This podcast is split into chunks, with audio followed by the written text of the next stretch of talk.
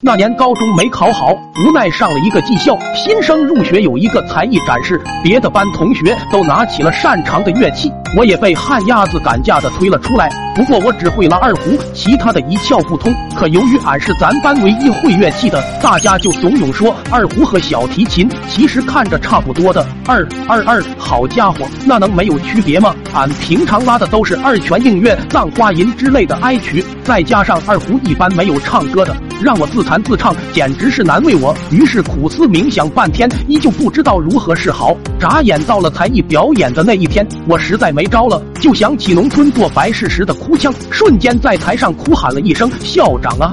就拉起了二胡，要知道我这可是童子功，那氛围一下子就被我瞬间拉满，甚至有不少同学和老师都触景生情的潸然泪下，只有校长一人愣在那里思考人生，不知道这会应该继续坐着还是原地去世。节目结束之后，没想到我这赶鸭子上架的表现竟然获得了满堂彩，好多同学都来向我取经，说这种神奇的乐器比吉他不知高档了多少倍。于是有人学唢呐，有人学声，还有人。人干脆敲起了锣，就这样不知不觉的我，竟然带动了学校的文艺复兴。由于技校的管理实在是松散，慢慢的，俺们在学校附近出了名，甚至还接到了不少农村白事的订单。有一天，俺经过校长的办公室，听到里面传出了阵阵的哭声。由于职业病的原因，我就以为是校长家里有人过世，哪里能想到是他把刚来的老师给训哭了。想到我目前在学校的地位都是拜校长所赐，现在。正是报恩的时候，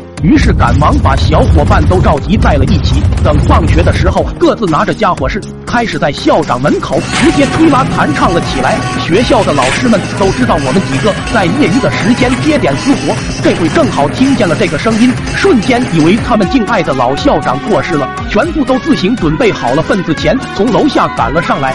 此时校长正在听着音乐睡觉，隐隐约约的听到吹拉弹唱的声音，还以为我们在附近接私活呢，也就没太在意，蒙上被子继续着他的美梦。